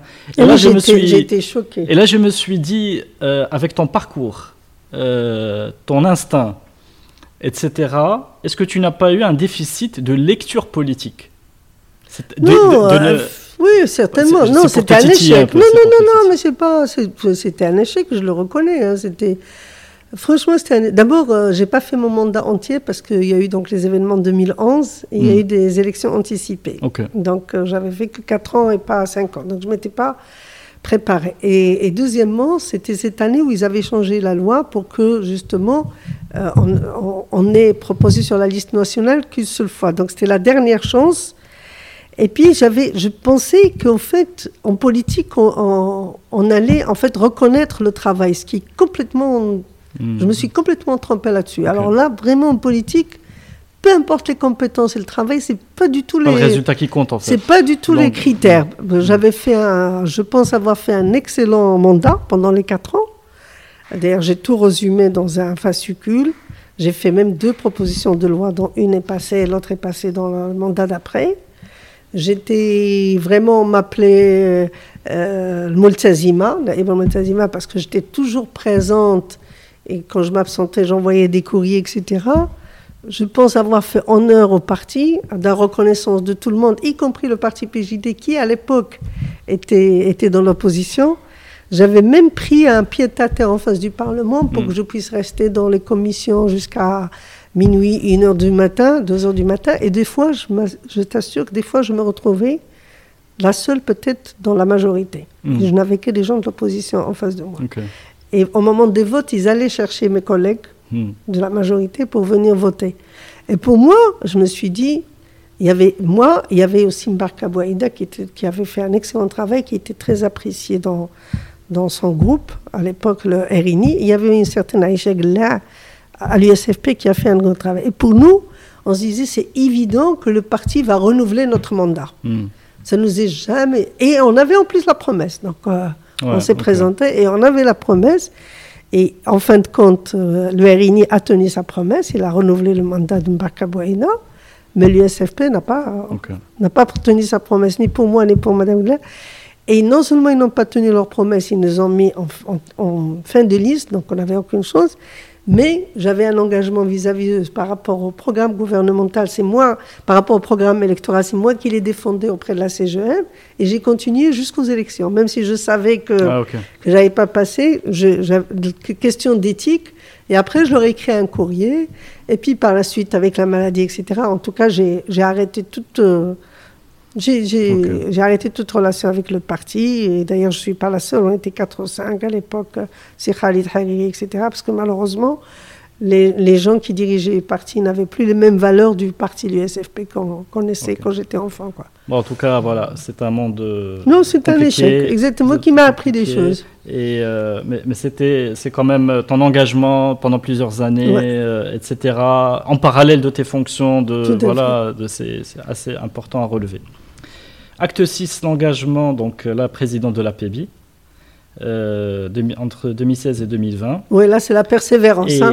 Alors, j'ai mis 20 ans pour devenir président. Moi, j'ai mis vertu de la patience. Ah ouais, persévérance, c'est passé 20 ans. Je m'étais juré qu'un jour je serais président de la PEBI, je l'ai été. donc, c'est une vingtaine d'années. ok, donc ça veut tout dire. Ouais. Ça veut dire. Euh, non, mais c'est. Non, parce que franchement, là, là j'avais. C'est là que j'ai vraiment encore plus, plus compris. Je pense que c'était juste avant la création de la FEM. Ça, ça a encore euh, poussé justement pour la création de la FEM. Parce que j'ai entendu de mes propres oreilles des chefs d'entreprise qui disent c'est dommage, c'est dommage qu'elle soit une femme, elle avait un bon programme. Hmm. Bon, à l'époque, maintenant, c'est plus du tout la même chose. Enfin, j'espère qu'il y aura un jour une autre femme, parce qu'en 30 ans, j'étais quand même la seule femme qui préside ce secteur. Et je suis, malgré ça, j'ai accepté d'être vice-présidente de mon concurrent, hmm. euh, que je garde un bon souvenir d'ailleurs, s'il faut El Brini, alors que malheureusement, ce n'est pas, pas ce qui se fait dans les cas des associations. Ça, ça, il faut admettre que dans une élection, on peut gagner comme on peut perdre, ce qui est malheureusement pas le cas. Mais je suis restée active. Pourquoi? Parce que c'est dans mon intérêt, c'est mon secteur. C'est l'APB qui représentait le secteur. Et pour mon business et tout, c'était important de garder un œil, d'être dans la veille. Quand on est dans un business, il faut être dans, encore, encore un conseil, il faut être dans les associations sectorielles. C'est là qu'on voit qu'est-ce qui se passe par le gouvernement, qu'est-ce qui prépare, quelles sont les stratégies, etc. Et je suis restée jusqu'au jour où il y a eu l'opportunité, justement, où malheureusement j'ai repris la dans un état qui était vraiment lamentable, mais j'ai réussi grâce à, fédérer une très bonne équipe et avoir un, super, deux super vice-présidents, parce que j'ai fait deux mandats justement. Et le deuxième mandat, c'est plutôt les membres qui m'ont supplié de faire un deuxième mandat, tellement ils étaient contents. Bah, bravo. Euh, écoute, on va pas rentrer dans, dans, le détail de cette expérience particulière, mais en tout cas, bravo d'avoir tenu euh, sur la longueur. Euh, j'avais, avant de clôturer le, chapitre de la PEBI, je voulais savoir quelles étaient les expériences et pays modèles étrangers parce que le Maroc parle beaucoup, si tu me permets l'expression, mais on ne voit pas vraiment de résultats. Malheureusement, on a beaucoup de retard sur la mise en œuvre du Donc, on ne va pas parler du Maroc.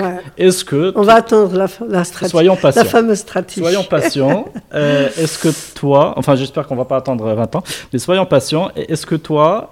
ça m'intéresserait de savoir, dans comme tu as une couverture internationale du sujet, est-ce qu'il y a des pays, des modèles, des choses qu'on pourrait dire faisons comme cela?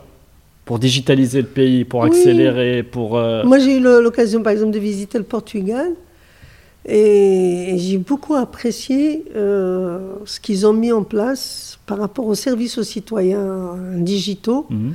Ils ont mis en place, en fait, des, genre de, des guichets partout dans les villes, parce qu'ils ont un taux d'analphabétisme qui, euh, qui était important, un peu comme le Maroc.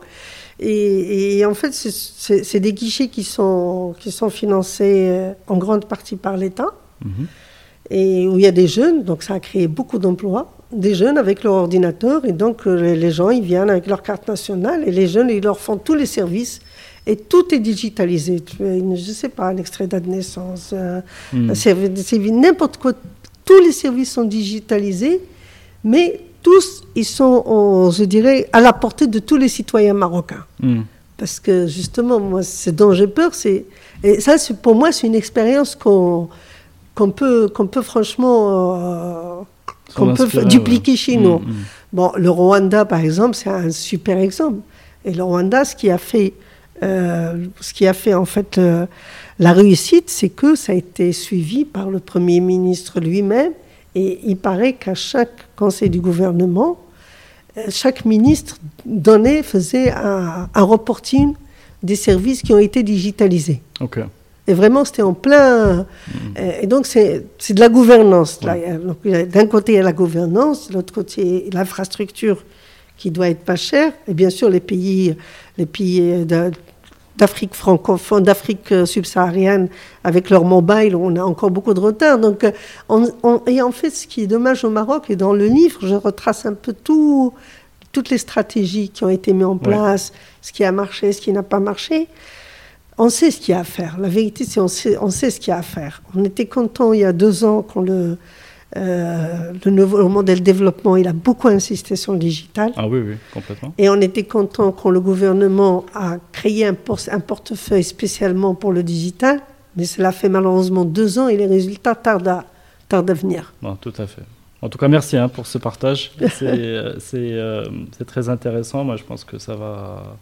Quand on passera à la mise en œuvre, il y aura, voilà, il y aura, Inch'Allah, peut-être une accélération. parce que le- Vu le retard qui a été pris. Dernier acte. Et après, je te libère. parce que je vois que le, Ah, voilà, on a pris beaucoup de temps. Euh, c'est ton rôle de business angel. Mhm. et, euh, et, et- et de maman, parce que t'es, t'es- t'es- Malik et Badr ont créé leur start-up. Ah oui, ça, j'en Euh, suis fier. On est obligé, on est, on est obligé d'en parler. On parle pas que de toi, on parle Ah aussi ouais, de. de- Agent Z. Oui, oui, oui. Alors, donc moi je le relie à ton rôle de business angel quand même, parce que je sais que tu as, voilà, que tu as un rôle de entre guillemets d'investisseur, peut-être petit, Mm. peu, peu importe, c'est quel état d'esprit, de prise de risque, de pousser, et finalement on voit que voilà ça. Moi, je pense qu'ils ont vécu dans une maison de- d'entrepreneurs. donc, Anna euh, mais donc je Ah, suppose. ouais, non, non, voilà, je je, sais, donc, suppose. Et, et, euh, et, et je, je, je profite pour euh, réinviter Malik parce que je veux qu'il passe sur le, le podcast. Parce que j'ai eu l'occasion de parler à Badr qui m'a dit que euh, il, Ah, voulait pas trop technique. prendre la parole. Voilà. Donc ce, ce Ils sera. sont très complémentaires. ce sera c'est le technique et l'autre, c'est. Ce sera Inch'Allah Malik, Malik, et, Inch'Allah. et je lui relance l'invitation ici. Euh, donc voilà, donc je finir sur, euh, donc sur Agent Z, donc c'est la, la plateforme qui va disrupter le secteur de l'immobilier, qui est en train de Ouais. disrupter grâce à la technologie et la data, en réinventant le parcours de transaction immobilière euh, pour tout le monde jusqu'au financement et qui a réussi une levée de fonds là très très récemment de 13 millions de- deuxième, de, ouais. voilà une deuxième donc euh, donc il fait que ce sera Inch'Allah on leur souhaite tout le succès mettons toi qui as été entrepreneur dans les technologies, grand groupe, etc. Ah, et après, c'est une nouvelle page pour toi aussi. hein. Oui, tu peux oui, avoir oui, un rôle de mentorat. Oui, tu es quand même une référence, business euh, tu es comme- angel, voilà. ouais. C'est vrai que je suis souvent, je suis souvent sollicitée par des jeunes, des jeunes filles, des jeunes garçons, etc. Pour, euh, bah, je, je, je, je donne mon avis, j'essaie de leur donner des conseils, je leur ouvre le réseau parce qu'encore une fois, c'est ça qui est important. C'est juste leur ouvrir le réseau et puis même, même, même mes propres fils, hein, je veux dire, euh, ils font tout eux-mêmes. Je ne fais que, en cas de besoin, ouvrir euh, le réseau, faire le premier pas et puis après, euh, euh, je veux dire, le- leur idée de Agent Z, elle est venue de- d'eux-mêmes parce qu'il y avait un besoin justement du Mm. marché. Encore une fois, une idée, une idée, un marché, euh, et, et ça ne peut que, que marcher. Et beaucoup, beaucoup de, beaucoup de travail, quoi, beaucoup de, On le voit. on beaucoup le de voit. travail. Et donc, euh, je suis, oui, je suis fière d'être Bisel. J'avais participé à l'émission sur 2M et je trouve qu'il y a beaucoup, beaucoup de jeunes qui ont des superbes idées au Maroc et, qui ont la chance d'avoir un environnement qui est quand même plus propice qu'avant, que ce que j'ai eu moi. Donc, euh, ils ont des, des incubateurs, ils ont des, des financiers. Nous, on ne savait pas ce que c'était des levées de fonds et tout ça euh, à notre époque. Mais c'est quand même un secteur qu'il faut continuer à, à- qu'il faut continuer à structurer, qu'il faut continuer à accompagner, parce qu'encore une fois, il n'y a pas, il y a pas que l'argent. Il faut que toutes les procédures administratives autour soient plus agiles. Il Mhm. faut que l'administration soit plus agile. Il faut l'accès aux données publiques. Je pense que ça, ça manque. Ça manque pour, euh, pour les jeunes, pour les startups. Sans, sans accès aux données publiques, ils ne peuvent pas aller très loin. Donc, il y a des choses à faire. En, en ce moment, je dire, il ne faut pas que le gouvernement se braque uniquement sur, euh, sur le financement. Il y a Ouais. beaucoup d'autres choses, euh, d'autres leviers. Il faut libérer les, activer. libérer les énergies. de Tout à fait, des générale. jeunes, ouais. complètement. Très bien. Bah, écoute, Sylvain, merci beaucoup. Merci. On arrive à la conclusion. Je peux oser une dernière question. C'est, je pense, qui est importante. Euh, c'est le diagnostic du cancer du sein que tu, que tu as eu en 2012. Ouais. Euh, c'est très personnel ce que je, je, je, vais te demander, mais est-ce que quelque part, parce que quelque part j'ai compris dans le livre que le livre qui est très personnel, hein, j'ai compris que tu disais que finalement tu comprenais pas pourquoi toi. Oui, souvent on se pose cette question, puis après on se dit peut-être que ça a à voir avec les événements, peut-être que c'était ma déception politique. Est-ce que tu as trouvé un sens finalement, d'abord avec du recul? Est-ce que tu as trouvé un sens à tout ça? À l'événement et comment le dépasser? Qu'est-ce que tu en tires comme leçon? Non, surtout comment le dépasser. je ne peux pas dire que je vis de la même manière euh, après mon cancer qu'avant. Au contraire, je fais beaucoup plus attention à moi. Euh, je fais du sport, j'essaie de relativiser. J'essaie, même au niveau de mon management euh, vis-à-vis des collaborateurs, quand quelqu'un venait me voir dans mon bureau alors qu'il est super énervé, je lui dis de s'asseoir, de se calmer, etc. Donc, on, on se dit finalement, qu'on ne va pas vivre éternellement. Et donc, euh, on vit le jour le jour. Et moi-même, par rapport à mon militantisme sur l'entrepreneuriat féminin ou sur l'inclusion des femmes euh, sur l'économie, on me dit l'avenir il sera 100% féminin. Je leur dis je préfère 50% du présent. Hmm. Voilà. Hmm. ok, très bien. Bah, écoute, merci beaucoup merci. pour ton témoignage. une heure et demie quand même. Hein. j'ai réussi, réussi à tirer ça dans ton agenda, c'est un exploit. Merci beaucoup, Siwa. Euh, merci à toi. Infiniment. En tout cas, je rappelle aussi que le livre a été traduit en arabe pour ceux que ça intéresse. Oui, oui, il a été traduit en arabe et on a parlé également qu'il fallait le faire en anglais pour toucher euh, le maximum de, nos jeunes. En tout cas, tu es vraiment une source d'inspiration. Merci beaucoup. Merci, à toi, infiniment de, de, de, ton temps, de ta confiance. Euh, j'espère que. Bravo pour cette initiative. Ben, merci, merci. Et euh, je te souhaite le meilleur. Merci je voilà, je te pousse à aller encore plus loin euh, dans, voilà, dans, le, dans ton. C'est un pays qui vaut, vraiment qui vaut le coup. Tant qu'on a du souffle, il faut continuer à militer voilà, pour, et puis tu notre pays pour notre roi. Tu es quelqu'un qui montre le chemin, donc on, on a, on a le, devoir de te suivre. On, le chemin on a le devoir de te suivre quelque part. Voilà. Merci, et à vous tous qui nous écoutez, merci d'avoir voilà, d'être restés jusque-là. Euh, n'oubliez pas d'aller acheter le livre et euh, de rester à l'écoute des prochains épisodes. À très bientôt. Merci. Au revoir.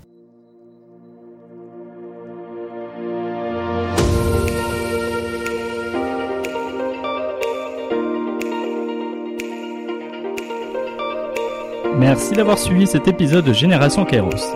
Avant de nous quitter, si vous l'avez aimé, vous pouvez vraiment m'aider à le faire connaître avec trois actions simples à faire en urgence. D'abord, le liker, le partager et laisser un message sur les pages Facebook et LinkedIn.